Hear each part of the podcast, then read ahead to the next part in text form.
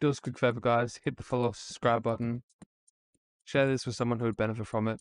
And help us grow, as the more we grow, the better the episodes will get. Thanks, guys, for helping us. And let's get into the episode. And he's here. He is here. Cristiano has entered the building. Welcome, wherever you are, to the Old Trafford Theatre. Yes, guys, welcome back to today's episode of the Sculpted Podcast. Today we are going through part two of Kobe Bryant and Patrick Bet-David. So, as I've mentioned previously, one of my favorite episodes ever. Um, very, very informative, a brilliant insight into PBD and Kobe Bryant. So I'm excited to finish this one off today. And with that being said, let's get straight into it. Uh, the game itself was it, it's a it's a complicated answer. So there there are very tactical things in terms of footwork and geometry of the court. So you're looking at the court and looking at the 45 degree angles that the court is is shaped in and how it needs to operate. That's one component to it. So looking at spots on the floor where you can increase your efficiency, right? You can be on the wing, but there's a certain spot on the wing that improves your angle to drive to the basket, right? So that sort of stuff. Footwork of the opposition, looking at the emotion of the opposition, their tendencies, their weaknesses, and all that stuff. Understanding the momentum of the game, how to create momentum shifts, where momentum shifts come from, all this sort of stuff. Um, and then studying outside of that, right? Looking at different industries, looking at uh, conductors, looking at writers, looking at actors and how they get into character, and then how do they keep themselves in that mental space. So, um, looking at different different industries, looking at nature itself, mm. and learning from that, and how you can incorporate that into the game. It, I, I, man, it's it was a lot of studying. What's your process for making a decision? Do you have a flow of how you go through making a decision? Uh, depends on the decision. Depends on the decision. If we're talking about you know a basketball decision where you know you've got to um, you know read a certain coverage or something like that. I mean, a lot of that comes from the the pre-work, pre-work, and understanding what their defensive package is and. Uh, how to put teammates in certain situations. So, for example, if you look at players nowadays that are charged with taking game-winning shots, or making game-winning decisions. Mm-hmm. And you look at the play, and then you look at it and say, okay, well that shooter was there, the double team came, and you know the player couldn't do anything but pass the ball, right? Well, that's because they didn't do the pre-work, right? So when you do the pre-work, you understand, okay, this team in this situation likes to run a double team from this particular angle. All right, so I'm gonna clear that side out force the double team to come from a different angle, move myself to a space on the floor where it's to take a long time for the double team to come, and now I can circumvent the double team and get to a place on the floor where I can knock down a shot or get to the basket. So it's, it's all that pre-work. Decision, when I say decision, how is a, uh, if you're looking at somebody that you're sizing up, or if you're looking at somebody to go into business with, or if you're looking at a big investments you got to make. What is the decision making process there? Do you call? Is there first you do your own research? You take this much time. You call an advisor. Is there a, is there a system you no, follow? it's pretty pretty simple for me. It's it's do you understand the business? Is it a business that you can help in some form or fashion? What are the barriers of entry to that business? And then the entrepreneurs themselves, the company itself, right? Do they have a culture that you believe is sustainable? Are these leaders people that you believe in? Are they people that are obsessives? And in turn, have they created a culture of obsessiveness? So I tend to look at those four factors, and that's it. That's, that's big right there, by the way. I don't know if you guys caught that right there. That's pretty massive right there. Um, earlier, you said, I'm probably not going to get this right, a 16 year old, a 13 or 11 year old? Yeah, 13. 16, and, 13, 2 and one that's a month. One that's a month, by the way, right? One that's a month. All girls. All girls, 444. So 16 means you're in your fifth, sixth year, sixth year having a baby? Yeah. Is it something like that, right? Give or take. What was the conversation like with your wife to say, listen, this is the schedule? Because look, you know, some entrepreneurs, they're coming home at night and late, oh my gosh, my wife is upset because I came home at 11.30. yeah. Oh my goodness, what a sacrifice I'm making. You know, yeah, this life's, yeah. you know, I don't know if I can do this. Sure. You're on the road nine months out of the year. If you sure. especially played the Olymp, you won two gold medals, so you're doing that on the off season and you're trying to get that part going and training for doing your camps. What is the conversational life like with your wife and kids to say, listen, this is what I'm doing? How did that conversation go? Well, with the kids, it's different. So, like, the communication with, the, with our children is that, you know, Pops is working hard. This is the level of attention to detail you need to have in everything you do. So, it's, it's setting the example. Same thing with my wife. My wife's a stay at home wife. It's the hardest job, man. Right? So, she works really hard at that. I mean, it's, you know, and so her attention to detail with that as well are examples for our children. And then for my wife, it's, you know, she's as competitive as I am. So she's like, listen, man, if you're going to be out here training eight hours a day, if you're going to spend nine months out of the year away from your family, you better fucking win the championship. what are we doing this for? what, are we doing? That. What are we doing? I love that. You know, um, but it's a balancing act, and that's the thing that's important is understanding that we have to have so much energy. Because for like Natalia and Gianna when they were babies, especially Natalia because she was doing prime years, um, and I go to practice and I'd, I'd, train and you know I'd play the game and you know I'd come home and I'd be sore and I'd be tired, and she wants to go swimming. She wants me to take her to the park. She wants to just jump on my back or whatever the case may be. You can't say I'm too tired. I'm going to lay down. Mm. That's not fair. She don't know what the hell's going on right? And if this was a game, you'd suck it up and play.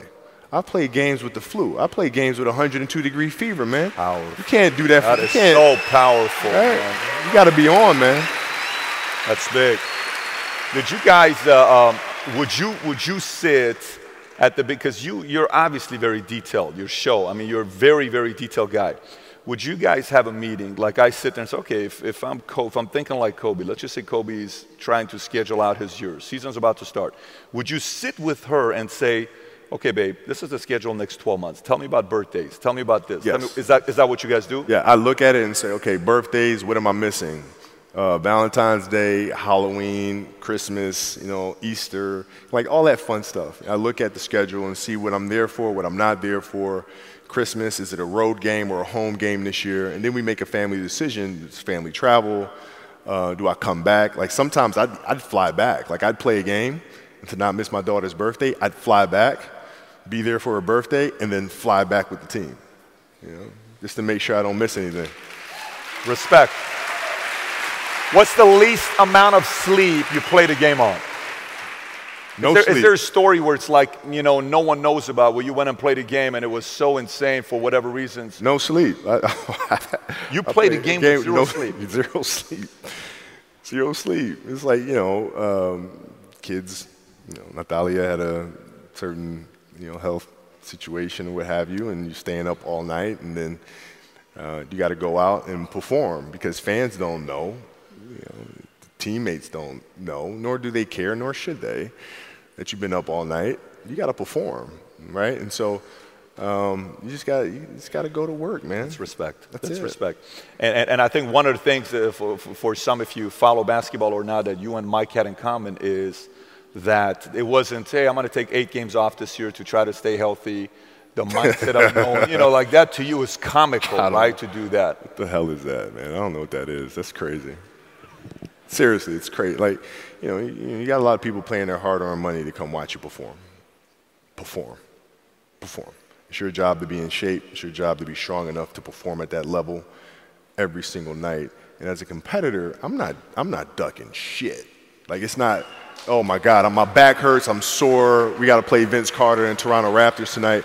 We actually had this happen. We had a game against Toronto in 2000 um, and Vince was tearing the league up. Um, my back was jacked, jacked. But like the perception of that, like what? Kobe's missing the game against Toronto and Vince Carter because man, my back was really spasming. But people will be like, what? Oh, he's ducking Vince. Excuse me? No, I don't think so. So I would be in the layup line like, okay, there's a lot of days where you know you can rest and recover. Today ain't one of them. Your back can bother you any other day. That shit ain't bothering me today. We going he gonna have to see me today. Yeah. Oh man. yeah. He was another one that came in. You thought for sure, you know, he was gonna be one of the in a whole different league when he came in. Obviously, he would, he just extra. I don't know what his vertical leap is. 46, 47. It's out of this world what he does. Best dunker I've ever seen. Insanity is. Yeah, I mean, dude, dude. Vinsanity is why they uh, call him that. So Crazy. You're an alpha. You have a very strong personality, uh, uh, extremely strong personality, and then you got a team with Shaq, and then you got a team with Phil Jackson, and you guys are all working together. How was it taking coaching from an alpha, and you're an alpha? And was there a progression of you finally understanding him or him understanding you? What did that look like, the relation between you and Phil? No, at, at first it was rocky, but I didn't understand it was rocky. And, and, and let me elaborate. I was extremely naive.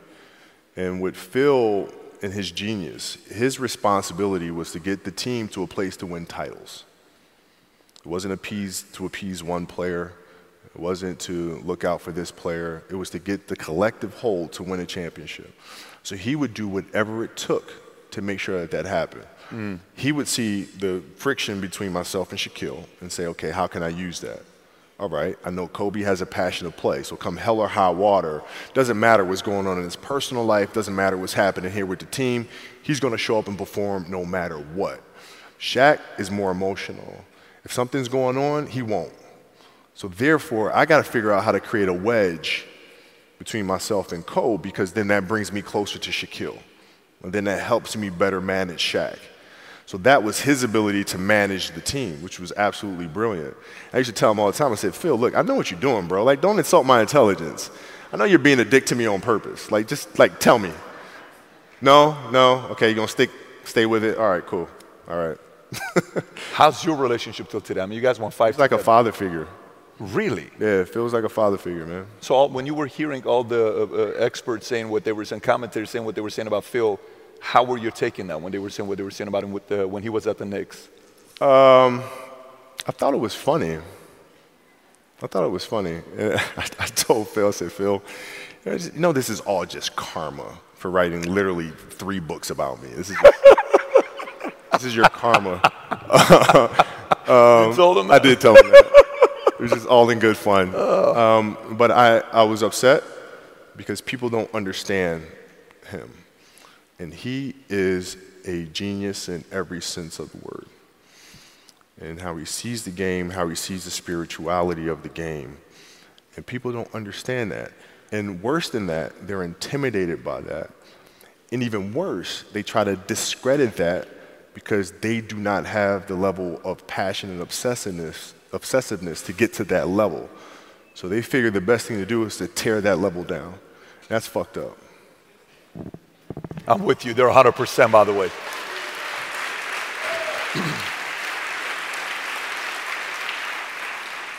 Obviously, he had a lot of interesting rituals. You would hear about the yoga. You would hear about all the stuff that we he would do. What is the weirdest thing he did with you in practice that you're like, what the hell are we doing here?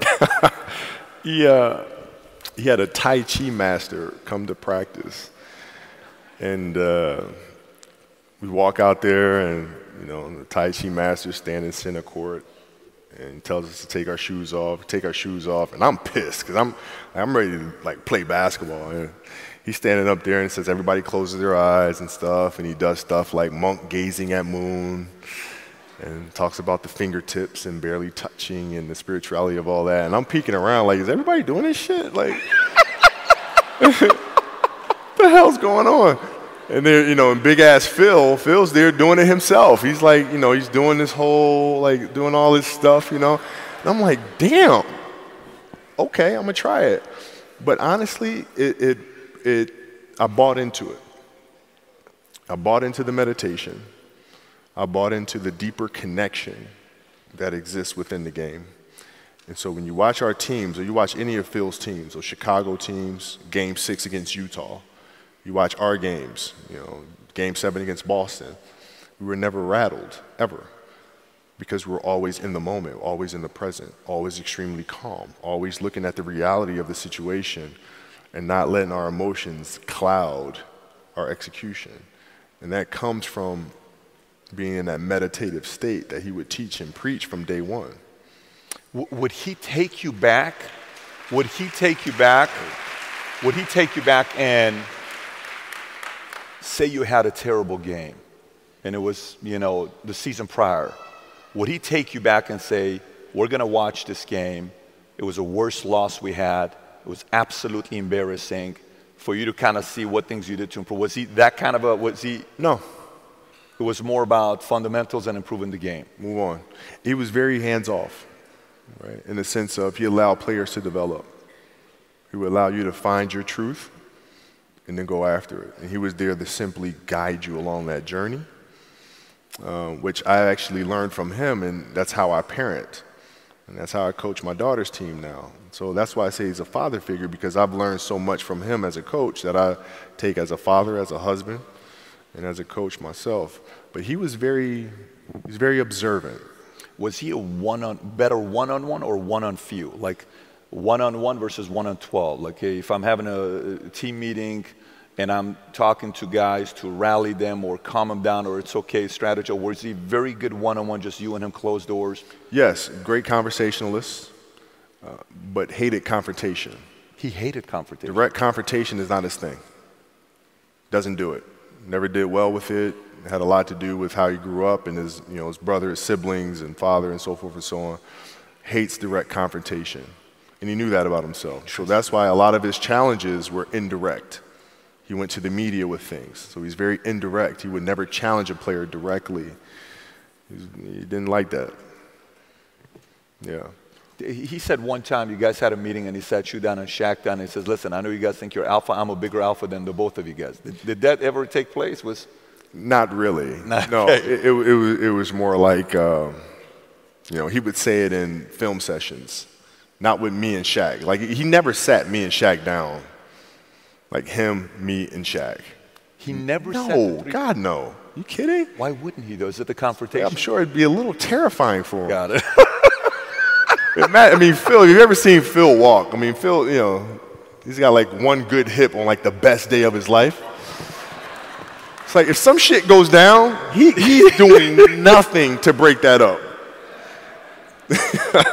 so I'm assuming it's a little intimidating. But what he would do is he would do things indirect. And it wasn't about calming the waters, it was about stirring up the waters and creating a storm that eventually would lead this broken ship to the shore it was trying to get to in the first place. so was he constantly instigating and steering in that's, his own way? that's what he was doing, man. So, like, if you ever seen the movie Moana, if anybody has kids here, I'm sure you've seen Moana. Right? When she goes out and all of a sudden there's a storm and she loses her mind, thinks everything is lost, and all of a sudden she wakes up and she's right where she was supposed to be, that's Phil. Wow, that's a great example. great example. So you, you, we're coming on to the last 50 minutes. I got a list of questions that I'm not going to get to, but I do want to ask a couple of these. Is you're playing against the Golden State Warriors. Score is 107, 109. You guys are close to getting into the playoffs. You know exactly what happens in the game. You go up, you're about to take your shot, and then all of a sudden, boom, Yeah. Achilles happens, right? friend of mine, Nima, he is here just to listen to. He played ball. And he told me, he says, Patrick, I don't think you understand. He says, when I tore my Achilles in high school, he says, four friends of mine dragged me to my hospital. I was crying from there straight to the hospital. He says, I have no clue how the hell this guy did it. He went and hit the free throws, and then you walked off the stage, Yeah. and then you got the surgery done. Yeah. How the hell do you tolerate that kind of pain? You know, I, I use this, I, I tell this example, and I think this is the best way to explain it. Um, you know, you have a, a hamstring injury, you pull your hamstring really, really badly, you can barely walk, right? Let alone play anything soccer, basketball, volleyball, whatever it is. Can't do anything. Doctor tells you go home, sit up on the couch, rest your hammy, right? Stay off of it, don't get up, no sudden movements. You're at home, all of a sudden a, a fire breaks out in the home. Right? Your kids are upstairs, you know, wife is you know, wherever she may be, you know, this shit's going down. All right? I'm willing to bet that you're going to forget about your hamstring. You're going to sprint upstairs. You're going to grab your kids. To make sure your wife's good. You're getting out of that house, right? Hamstring be damned. You're not going to feel your hamstring, right? And, and the reason is because the lives of your family are more important than the injury of your hamstring. And so when the game is more important than the injury itself, you don't feel that damn injury. Mm. Not at that time. Yeah. So you go. That's a brilliant point there, and that's one that I also do talk about. Now, whether I got my analogy from this video, I don't know. It's definitely possible. But if you've listened to a few episodes of mine talking about motivation and the incentive, I, I kind of use that analogy for motivation. He's, he's talking about the disassociation that you feel when you're in such dire state. I talk about the disassociation that you should feel with motivation. It's it's just the incentive. You feel disassociated from the incentive, which doesn't force action, right? You have to be so aware of the incentive. You have to make that incentive so powerful that you are forced to take action. And, and, and my example of that is, you know, your family's burning in that house fire. You're lazy. You don't want to ever run. And you see the house fire. You've never had higher motivation to run and save your family in your life. Even though you hate it, you've never had higher motivation because, I mean, it's it's do or die. You know, like it's the motivation is higher than it's ever been, and and it should be. You guys had a shot that you know to go into the. You guys were a team that no one wanted to face, even though there was conflict. You know, maybe if you would have gone round one, who knows? Maybe Dwight would have gone together. You know, who knows what was going to happen? Sure. It's just you were the kind of team that look, it's just a pain in about to face these guys. We're just hoping you don't make the playoffs, right? I'm sure a lot of people were very happy that you guys didn't make the playoffs that year. But you go into the locker room, and then one of the reporters comes up to you and he says to you, Kobe, are you convinced that they told you it's probably torn Achilles? They're going to do an MRI. Are you pretty convinced that's what it is? And your answer is yeah. Then one of the reporters says, but if anyone is going to get through this, it's probably you, right? you put your head down and you say, oh man, shit, right? And you have tears in your eyes. Yeah. Did you say, oh man, shit, because everybody's expecting me to be invincible, man? Like, freaking let me just play the damn game. I'm a human being. Is that kind of what you were thinking? Or was it like, the world's expect me to come back in the next month because I'm Kobe? Like, what were you thinking in that no, moment with oh, all that pressure? I was, I was thinking, like, I don't know if I can do this. Dude, wow. Achilles were like the kiss of death yes. athletes. Like yes. I, I don't I don't know if I can do this. I don't know. There's so many factors. There's the surgery that has to take place. The surgery has to go well, right? And then just it's a tendon. I'm not dealing with anything that's muscular or things that I can control. I can't control a tendon. You know what I'm saying? So like I don't know. And then thinking about what that process of recovery is going to mm-hmm. look like. It's a long one. Do I want to do that shit? I don't I don't I don't know if I want to do it. I don't know. So that was the hardest part. You, you don't know if you want to do it, or you don't know if you are going to be able to come back from it. Both. Oh, like, both I don't know if I can do it. I don't know if I want to do it. Got it. I mean, it's, it's a long, long yes. process. But like, when I, I went in the trainer's room, my kids are in there, and you know they're looking at you and stuff, and I'm looking at them, and I'm like, you know, it's all right. Dad's gonna be all right. mm-hmm. It'll be fine. It'll be all right. It'll be all right. It'll be all right. As a parent, you got to set the example you got to set the example. This, this is another obstacle. This obstacle cannot define me. It's not going to cripple me. It's not going to be responsible for me stepping away for the game that I love. I'm going to step away on my own terms. And that's when the decision was made that, you know what? I'm doing it. I'm doing it. You're a freaking beast, bro. Yeah, hey. I notice a lot of times you go and you talk about like the, even the example you use right now. If your hamstrings are this, you're down, your wife's upstairs, your kids, you ain't gonna think about it. You're gonna, so did you have a lot of these scenarios where you used your wife and your kids to use as no excuse, I'm gonna get through this? Was that a mental conversation you had that nobody could hear? Yeah, you gotta lead by example. As parents, you got to lead by example. If you want your kids to do whatever it is they want to accomplish in life, you have to show them. Mm. You can't. You got to show them. And that's what I tried to do. And you're obviously doing that, man, at a whole different level. That's right. Alter ego. Let's do alter ego, and then I want to kind of go into the story side and how you went into the storytelling and you winning in it. Guys, this guy won an Academy Award. He's a basketball player. how the hell does that make any sense, right? Wins a freaking Academy Award, right? so, alter ego. Alter ego. You know, sometimes uh, uh, uh, we are so worried about what other people think about us. You know, it's like, oh my gosh, what if they think I'm crazy? What if they think I'm over obsessive or competitive? And what if this is like, you're too much? This is just not healthy for you to be thinking this way, right? Yeah. How did you get your mindset into this alter ego to be comfortable being Black Mamba? Like, how, how did that happen? It's a good separation for me, you know, emotionally, to be able to put myself in a place where at practice or when I'm training or during games, I switch my mind to something else. I switch my mode into something else, right? For me, it's the equivalent of Maximus Decimus Meridius and Gladiator picking up the dirt, smelling the dirt. It's go time, right? So that was my mental switch. It was like an actor getting ready for a film. You got to put yourself in that cage. When you're in that cage, you are that character.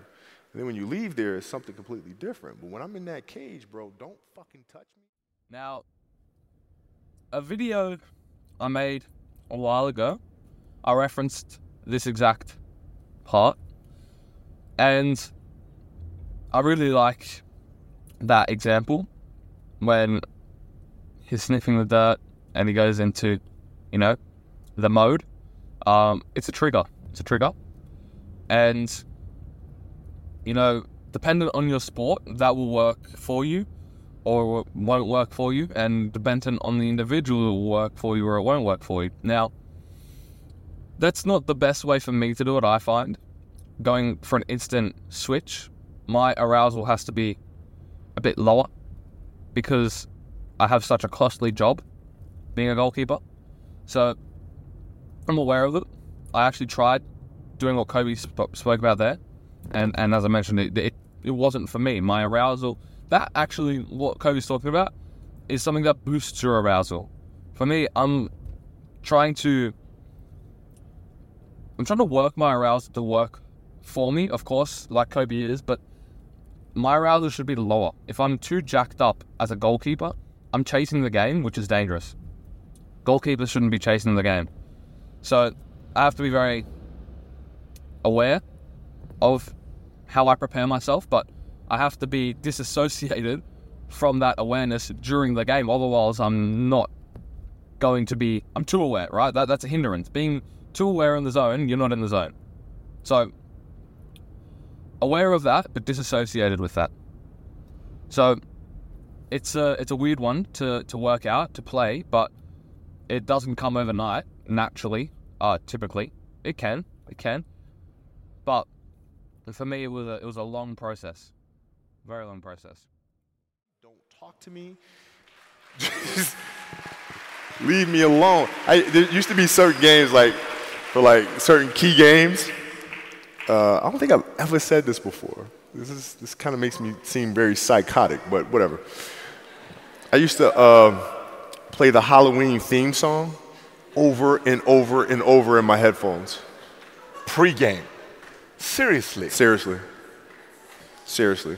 And it was important that it was Michael Myers because the mask itself was void of emotion. Void of emotion. It has That's nothing to do with pressure, has level. nothing to do with hype, has nothing to do with camaraderie. It's stone cold killer. And I would listen to that song over and over and over wow. to get that's that's when you know you better run because that's what a lot of people did. Yeah, it's like coming out. You know, it's gonna be a tough night. Story. Yeah. So, Kobe, you've probably made in this 50 minute conversation, I don't know, 12 metaphors. So, typically, people that make metaphors, they're storytellers. To them, everything has to paint a picture. And from the day one, you're talking about you were very curious, right? So, when you finished the last game you had, and I'll never forget, we were having a training, by the way, in Dallas, and we finished it. This was three years ago. And my sister and I get home. It's 12:30. I was hoping I could catch the game. It's your last game. You're playing Utah. Yeah. And uh, I'm standing up the entire time. I'm getting the last four minutes, which is the best freaking four minutes.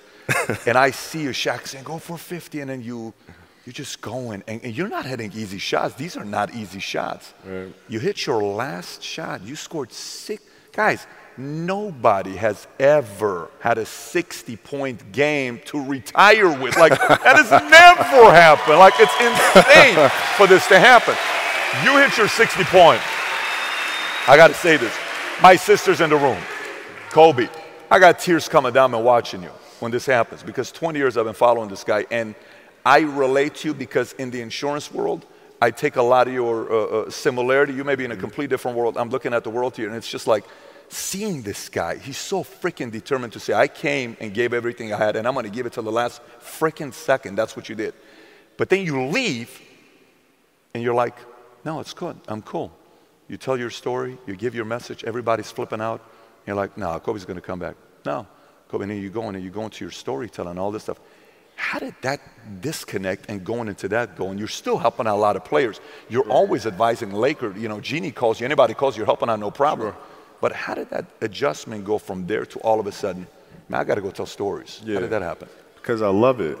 So, you know, it started for me again in high school when I started learning about storytelling, writing, how to structure a story, how to put together, how to thread together a narrative that has a bigger message, how to create compelling characters, how to take some of the emotions from my, from my own journey and instill them into characters that inspire or teach the next generation. Therefore, they can avoid some of the pitfalls and landmines that I had to go through. Right? That's something I'm extremely passionate about. So I loved it. So it wasn't a matter of, man, I got to, you know, I got to put this aside. I got to move on to something else. I was excited. So, man, I can't wait to get started. I can't wait to move on and do something else. And everybody kept saying, man, like, my wife asked me one time, we were filling out a form for school, and it said, all right, father, occupation. She's like, what am I, what am I supposed to put down? You know, I don't storyteller. You want me to write storyteller on your kid's form? Wow. Yeah, I guess. I mean, that's what I'm doing. Because, dude, really? All right, fine, just put producer. I don't know, right? But during that year, everybody kept coming up to me and saying, okay, you're going to have stages of grief when you retire. You're going to go into a state of depression when you retire.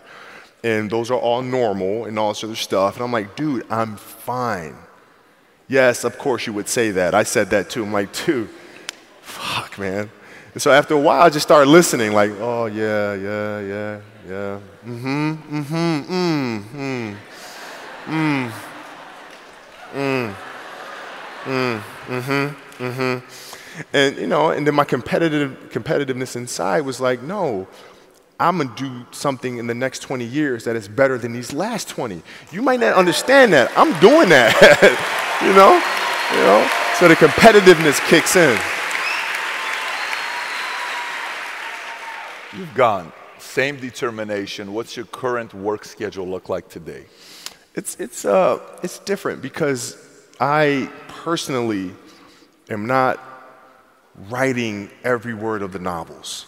I am not animating the films.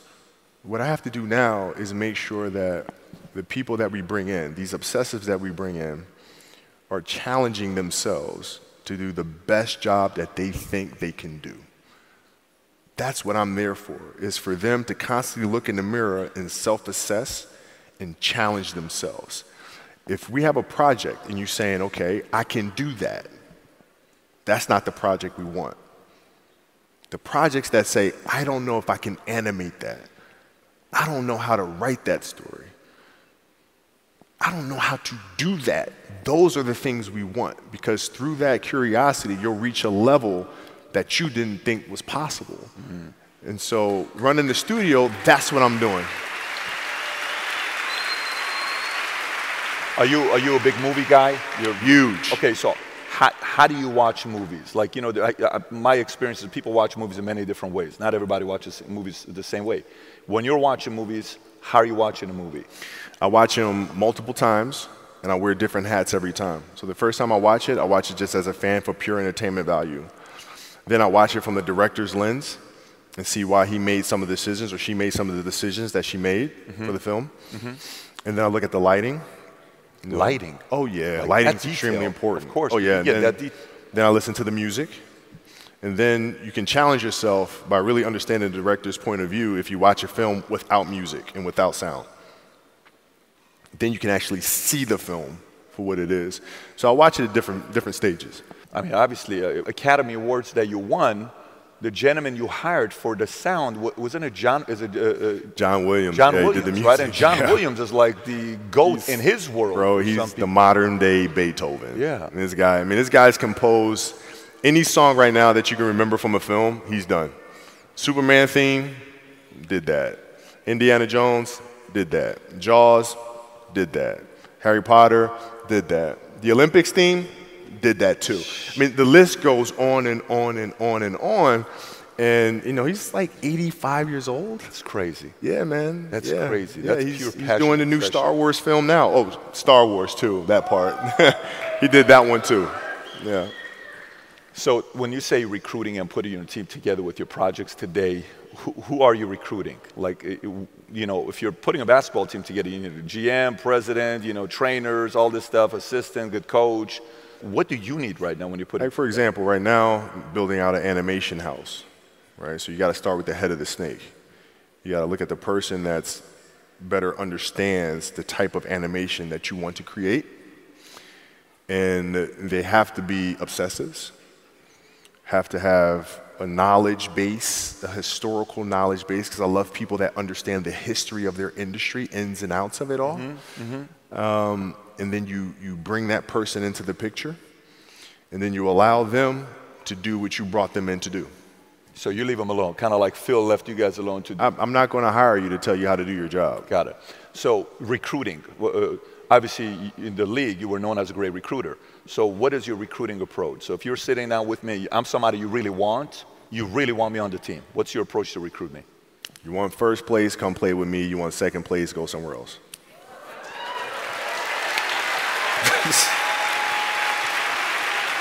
This is too much fun here. Final thoughts, man. What are we going to see uh, uh, with Kobe next 20 years? What other projects you got in mind that you're working on right now? Uh, the biggest challenge for us is looking at the entertainment industry and how to diversify it, uh, particularly in animation, but also in writing and, and, and young YA novels, middle grade novels, how to create more diverse characters, how do we have better representation, how do we create better opportunities, not just in ethnicity, but also gender diversity. I have four girls, right? So my mission is to make sure women have opportunities that they are, haven't been afforded. That is my, I mean, I'm the father of four girls. so that is my next obsession is how do we lead that charge from the front? How do we take an animation industry that lacks in diversity, substantially lacks in diversity? How do we take some of those old animation techniques and teach a whole new generation of animators to come in and create films that inspire the world? And uh, we're getting after it. I, I think everybody knows crystal clear Kobe's going to get whatever Kobe wants. That's crystal clear, man. Brother, appreciate you for, for coming Thank out, you. man. Truly, this has been a blast. Make Thank some you. noise. Kobe Bryant. Thank you. I got a gift for you, man. I want to give you a gift. Hang tight. Let me give you this gift. All right. Let me give you this gift. You have it. So, first one I'm going to give you is this. This is something that you represent, and we have to go get your size. And it's just saying that post game, you are now an entrepreneur. So, we're giving you a shirt that says, I'm Ah, an entrepreneur. word. Okay, that's yours. Word. Okay. Word. Word. Word. And next one, Word. you said script. So, we went and got a Star Wars. Force Awakens script signed by J.J. Abrams, This is for you, brother, because My you know man. that's the next Oh, that's amazing. career. I hope Bro, you enjoyed. man. thank you. I hope you enjoyed. Thank you. Thank you. Thank, Thank, you. Thank you for coming on, man. Thank Truly, you. man. Thank you for coming on. Thank it's been you. a blast. Thank you. Everybody, make those Kobe Bryant. Thank you. I love it. Oh. Love, man. Love.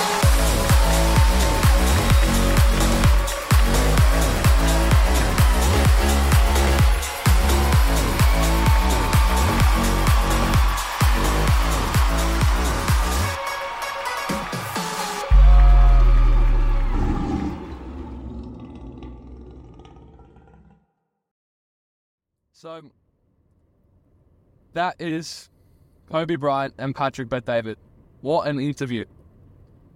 That is one that I've listened to multiple times on repeat, and there is not much better, honestly. It is an amazing one.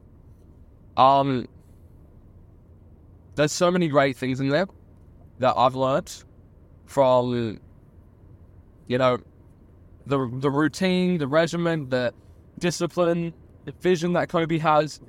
All of these things I've I've taken notes on, I've learned about, and I've, I believe I'm a real student of Kobe Bryant. I'd like to believe I do some things better than Kobe Bryant, as a student of Kobe Bryant should, because if you are a student, you should know that it's all about competition. So when I talk about it, you know, I want to be better than Kobe. Now, I can't compare my basketball skills, but my mental fortitude, my mental strength, my desire, my ambition, my action, my results, I all want it to be better than Kobe. Now, it's no easy task, not at all, but I'm I'm willing to give it a shot because I think even if I'm not able to get there, the pursuit, the journey, I learn so much. You know, I'm better for doing it. I don't really lose too much. I think I only gain. So, I hope that you enjoyed listening to that episode as much as I do because, as I've mentioned, like I, I listened to that on repeat. It's it's not my first time listening to that. It's not my fifth time. It's probably more than that. And there's so many good things to take away. So, I hope that you you liked it. I hope that I was able to provide a bit of input. I don't think it was too much. I didn't want to say too much because it was so informative, and, and me giving a contrary opinion may have taken away from the real value there. But I hope that you got something out of it, and I will catch you in tomorrow's episode.